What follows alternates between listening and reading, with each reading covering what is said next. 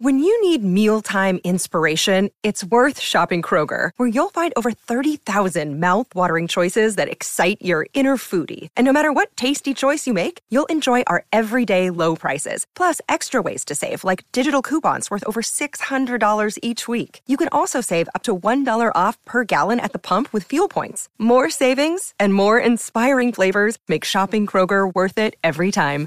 Kroger, fresh for everyone. Fuel restrictions apply.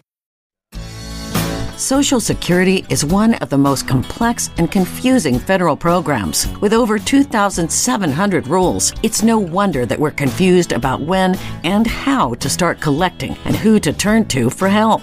Welcome to Social Security Answers from the Experts, hosted by Martha Shedden.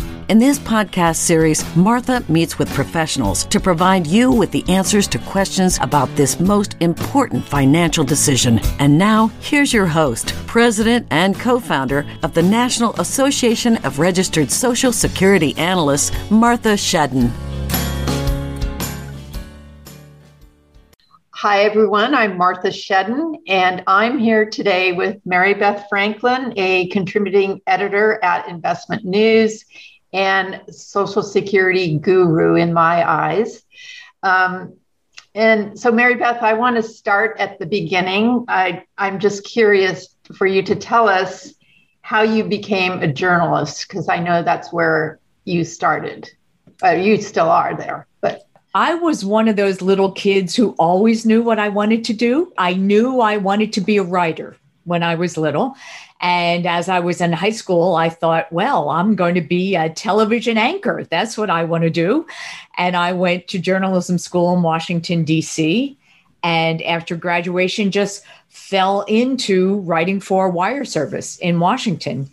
And in the early 1980s, I was a very young reporter on Capitol Hill for United Press International. And one of the things I did was cover the Social Security Reform Commission in 1983. That certainly sparked my interest in the program. Fast forward several de- decades, I was primarily writing about money for consumers, mm-hmm. including retirement planning when I was at Kiplinger's Personal Finance magazine. And I discovered these four secret ways of how to maximize your Social Security benefits back in 2008. And the consumer response was so overwhelming literally these were the days when people wrote letters before emails and i would get bags full of mail every single week with people asking social security questions. So i knew i had found my niche and i've been doing it ever since. Wow. And so that was in 2008 about? Correct. That's and- about when the software was being developed to analyze all the situations and so I just think that's wonderful. And I look back on 1983, those changes were so huge. I feel like maybe we're on the brink of something at some time soon uh, with that again, but but who knows? Um, you have written about regrets that people have over their Social Security. Um, are those regrets with certain claiming decisions, or can you tell us more about that? Well, um, many people who claim benefits as early as possible, 62, because you know it's so tantalizing that they can get those benefits, often regret later uh, that they hadn't waited and held out for a bigger monthly check, because the longer you wait up until age 70, the bigger your monthly benefit will be for the rest of your life. Now, certainly, some people simply have to claim as early as possible 62. Maybe poor health or layoff forces them to retire early and they need the money. I encourage people to go ahead and take it. That's what it's there for. And frankly, uh, for people to have the luxury of deciding to delay benefits till later, um, I usually tell my audience they have to be healthy enough and wealthy enough to delay. In other words, healthy enough that you figure you're going to be around a long time, at least until average life expectancy or later, which is roughly about 85, uh, to truly be able to benefit from um, bigger lifetime benefits and wealthy enough in that what will you do for money in between while you wait to begin these bigger benefits? Right. So I know there's one uh, fix for that, and I wondered if you knew of many people who take advantage of the um, suspending benefits at their full retirement age and then restarting later. Do you hear about many people doing that? I actually get a lot of questions from financial advisors who say, I have a new client who just came to me. He or she started their benefits early, and I'm looking at their uh, financial statements, and frankly, they don't need the money right now. What can they do to reverse this decision and hold out for a bigger benefit later? And there's actually two separate options. Um, one, anyone has the right to change their mind within 12 months of first claiming Social Security, at which point they can withdraw their application for benefits by filing Form 521. Unfortunately, it comes with a catch. People who withdraw their applications have to repay any benefits they have received.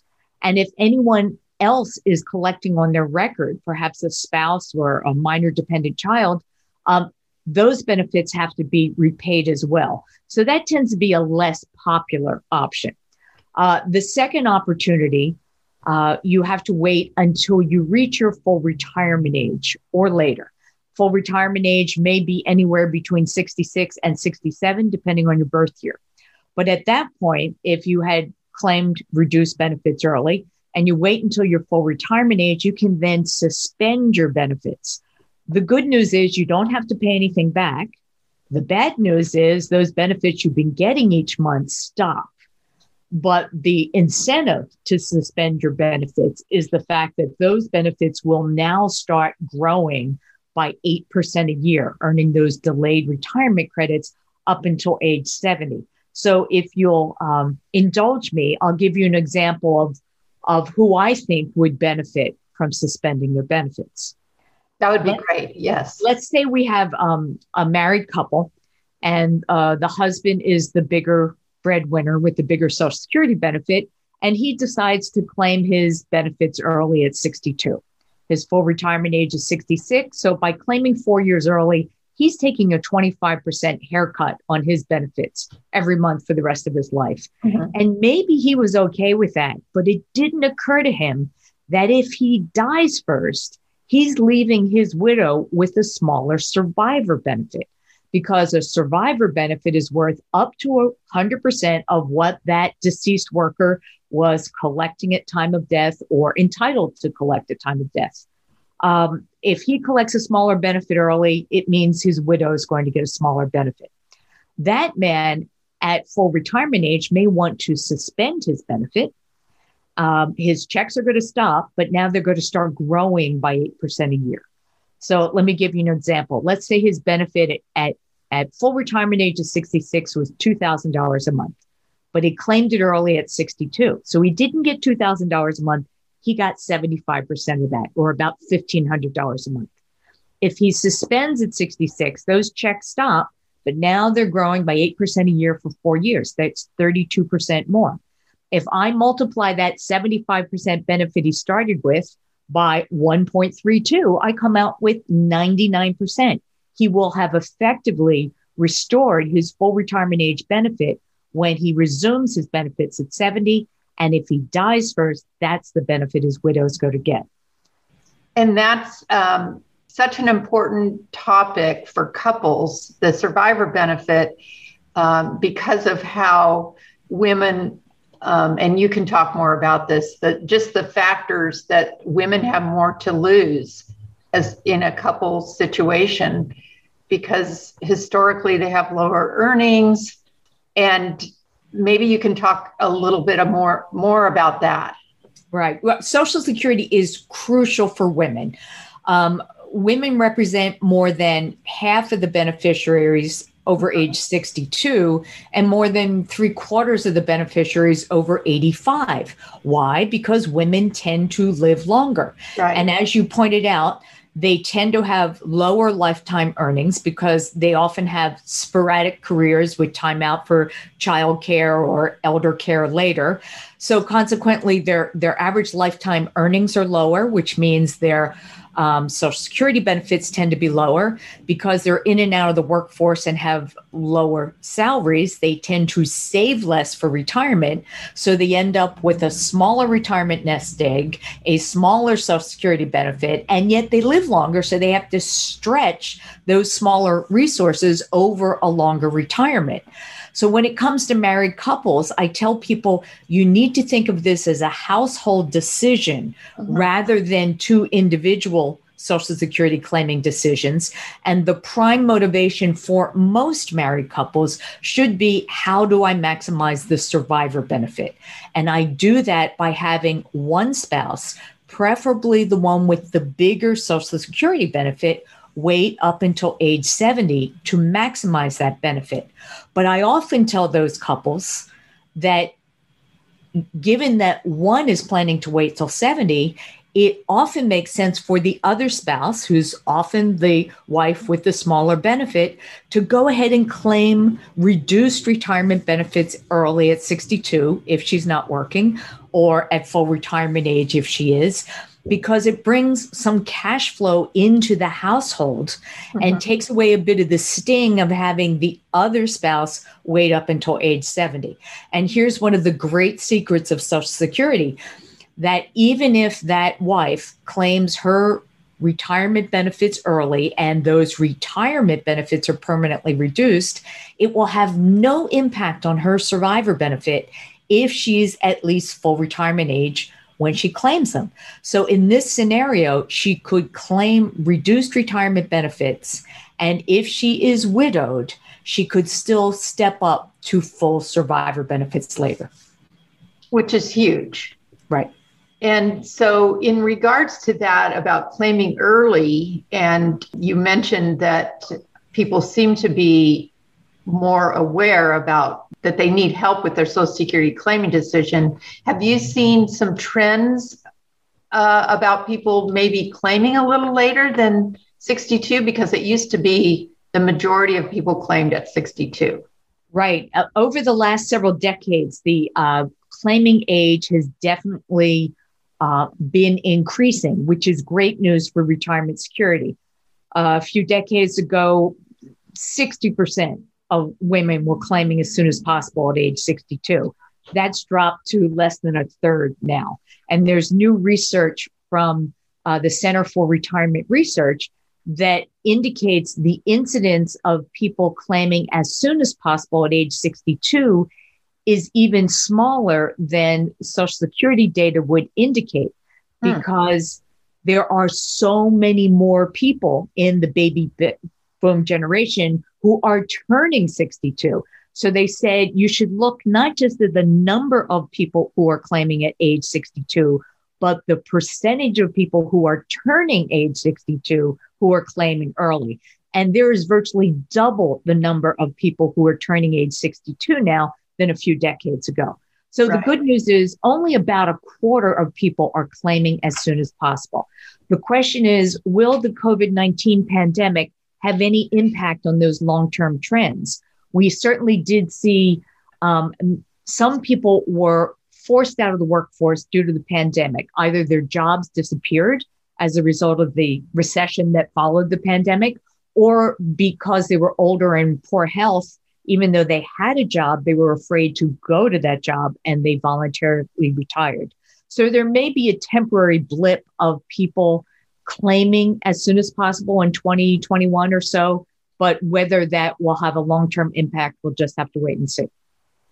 Yes, and that was going to be my next question was this whole issue with COVID and the pandemic. And it's we're still sort of in the middle or towards the end, but um, I think it's hard to to see what's ahead. Do you have a sense of the big picture takeaways from the pandemic, whether those there's positives or negatives or any of that?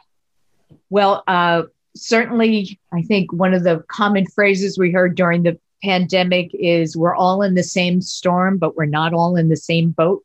Some people were in rowboats and some people were in yachts. We've been talking about the um, K type recovery, where some people, primarily um, white collar workers who were able to work remotely, hey, they were doing great. They got to stay home. They were spending less money. They weren't traveling. They weren't going out to restaurants or sporting events, and they kept getting a paycheck. These were the people who were doing home improvements and um, racking up bigger savings accounts and 401k balances. Unfortunately, there were a lot of people, particularly those in um, uh, lower income jobs with lower educations, um, who either lost their job or because they were essential workers were forced to work. They didn't get any savings out of this. You know, maybe they were right. restaurant workers and instead of working a 40 hour week, they were working a 20 hour week, but they still had commuting expenses. A lot of those people were seriously hurt by the pandemic. And again, it could have a long term impact on their uh, lifetime average earnings, which in turn could affect their average Social Security benefits and their age at when they maybe were forced out of the workforce and might have to claim benefits early. So, Social Security, um, again, that the sad fact is for the people who have the ability to wait and maximize their Social Security benefits by waiting until age 70, they're often in people that are in higher income jobs mm-hmm. and are in better health and have the luxury of waiting. Right. And it's the people who really rely on those Social Security benefits for the bulk, if not all, of their retirement income. Uh-huh. They're usually the least likely to be able to delay because many of those people, particularly in physically taxing jobs, right. simply can't work much beyond the earliest right. claiming age of 62. Yeah, yeah, that's so true. Um, if you had the power to extend the Social Security program for the indefinite future, what changes would you make? Well, I think it would be a two pronged attack because it's not just a um, a mathematical equation; it's a political equation. And I, I say this going back to my days of covering the 1983 Social Security reform, which, when you look back, they really made some brilliant compromises. Uh, traditionally, Republicans hate to raise taxes, uh, and traditionally, Democrats hate to cut benefits. And consequently, the uh, bipartisan commission back in the 80s chose to do a little bit of both. Basically, everyone has to be equally unhappy to get a successful compromise. And I think that will apply going forward. The problem is the longer we wait mm-hmm. to create a solution, the more drastic that solution might have to be. I think at this point, you often hear uh, that maybe we should raise the uh, maximum amount of wages each year that should be subject to payroll taxes. Right now, it's roughly $142,000 in change a year. That means if you make that or less, you pay FICA taxes on your entire earnings. If you make more than that, maybe $500,000 a year, you're only paying FICA taxes to fund Social Security up to the taxable wage base of about $142,000 a year. Back in 1983, during the Social Security reform, one of the statements they made was as long as 90% of US wages were being taxed for FICA purposes, Social Security would be good in perpetuity. It was fine for the foreseeable future. The problem is because of growing um, wage inequality, so many people make so much more than that taxable wage base and are not paying FICA taxes on that excess that currently only about 83% of US wages are being taxed for FICA purposes. So if you were to gradually raise the taxable wage base to bring it in line with 90% of US wages, you're probably talking maybe $250,000 a year being subject to FICA taxes. You couldn't do that all at once. It might be phased in over a 20 or 30 year period, but that would go a long way to improving funding. Um, you always hear complaints from small businesses that hey, we can't afford to do this. You know, we employ people, uh, we have to pay as both the employer and the employee. Well, I usually, uh, my rebuttal is for many of those small businesses, how many employees do you have who are making over $142,000 a year, unless you're a law practice or a medical practice or some startup company? Right. I think on the other side is you have to look at our um, increasing longevity. When Social Security was founded in um, 1935, more than 85 years ago, the full retirement age was set at 65 now, more than 85 years later, our full retirement age has only increased by one year, despite enormous gains in longevity. And it will eventually increase by a total of two years to 67. And the other brilliant thing they did in the 80s was that final piece of the Social Security puzzle, raising the full retirement age to 67, will not occur until 2027 more than 40 years after that legislation became law. I think that's a great example of how to take a major critical economic and social program like Social Security and implement changes over decades so everyone can adapt. I don't think it was great public policy uh, back about six years ago when there were some changes to the claiming strategies. One took effect in six months and the other was phased in over four years. That changed the rules for a lot of people who had planned to use those claiming strategies. So the longer we can phase in changes, the better off we'll be. I yeah, I couldn't agree more. And I, I, again, it's the 1983 Bipartisan Budget Act is such a wonderful example. I mean, they um, they thought it would extend the longevity of the program, I think, for 10 or 20 years, and now it's been close to 40. Um, let me think what else to ask you here. Um, if I can interrupt for a second when yes, we talk please. about other proposals. So, consequently, I would say that you may see um, a further increase of the full retirement age maybe to 69 or 70. I know that's very controversial based on what we just discussed, how a lot of people can barely make it to 62. But you're talking maybe for today's two year olds might exactly. have to wait till 70. You know, they, they have six exactly. decades plus to get used to that.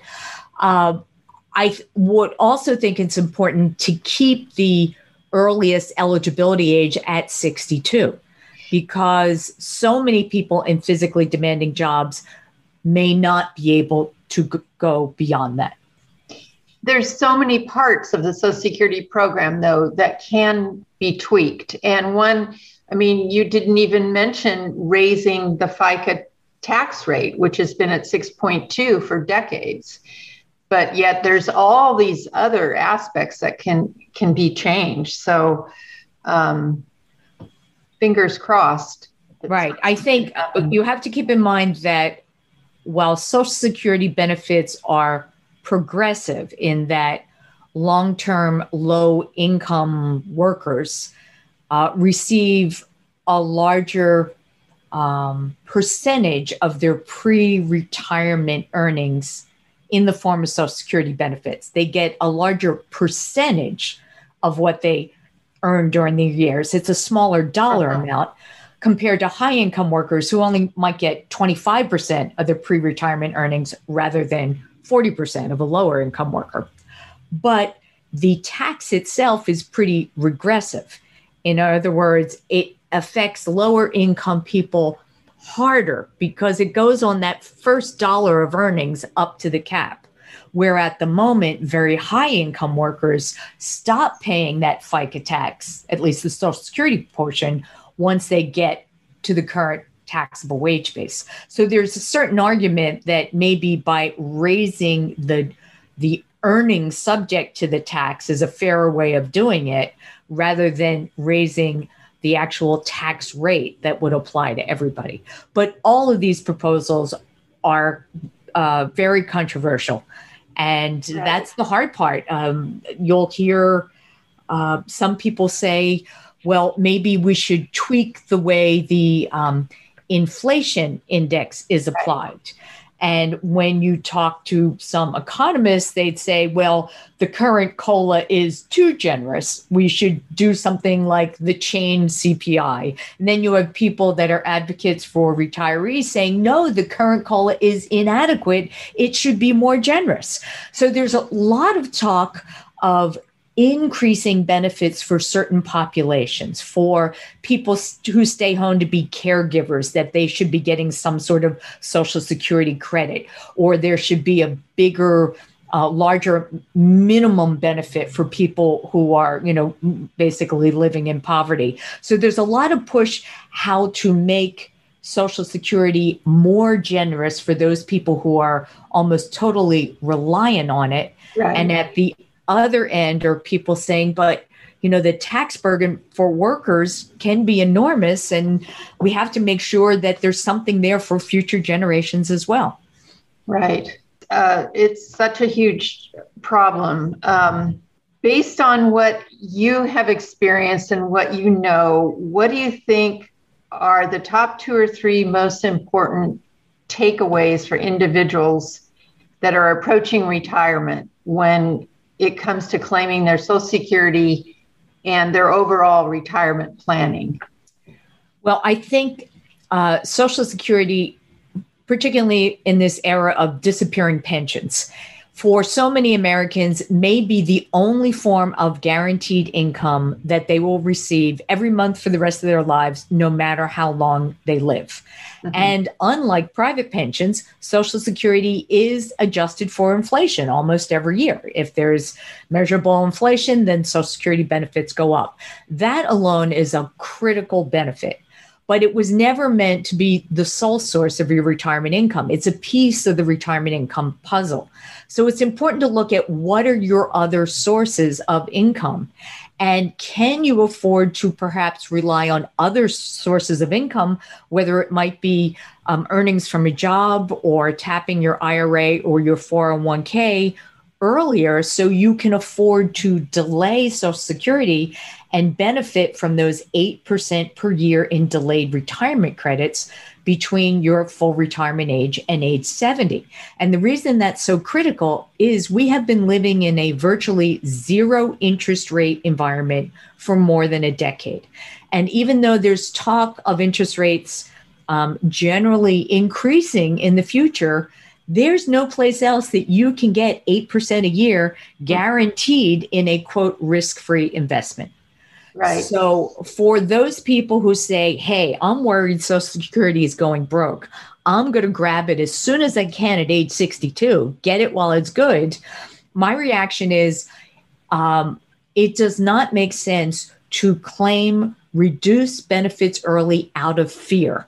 It's a bit like selling your stock portfolio when the market takes a dip. Mm-hmm. All you have guaranteed is you have locked in a loss you need to have a good reason to claim early. I'm in poor health. I may not live a long time. Okay, you may want to claim early. I lost my job. I need the money now. Okay, you may want to claim early. I'm scared it might not be for, there for me. Ah, not such a good reason. Let's look at how to maximize your benefits because at least um, historical precedent is Congress seldom changed benefits for existing or near retirees. They tend to give it this long runway for future retirees who are decades away from claiming benefits. Which makes a wonderful sense for that. Um, so I think we've sort of reached our, our time. Mary Beth, I sure appreciate you um, doing this with me and all your insight. And I know that that people um, would welcome following you and knowing how they can reach out and find articles you've written. Can you can you tell us how they can do that? Sure. I write a weekly column on retirement income with focusing on Social Security and Medicare for investmentnews.com. People can always Google my name, Mary Beth Franklin, to find my latest articles. You can also follow me on Twitter at MBF Retire Pro. And I have an ebook that I update every year called Maximizing Social Security Retirement Benefits. And that's available to uh, buy and download at maximizingsocialsecuritybenefits.com. Wonderful. Is there anything that I didn't ask you that you'd like to talk about? Uh, I think you hit all the high points, and I congratulate you on your new podcast. And I appreciate the fact you're trying to get this really important information out to both consumers and financial advisors because Social Security is a critical piece of any retirement income plan. And you may there's no one right answer of when should I claim Social Security benefits. It's very personal, but it's an important decision. And if you're not sure of the details, make sure you get help. Yes, it's definitely a personal optimal decision, I like to call it, rather than def- just maximizing lifetime. I feel it's so personal. It is very much the optimal time and situation for a family. So I can't thank you enough. This has been such a pleasure. Thank you so much, Mary Beth. Thank you, Martha.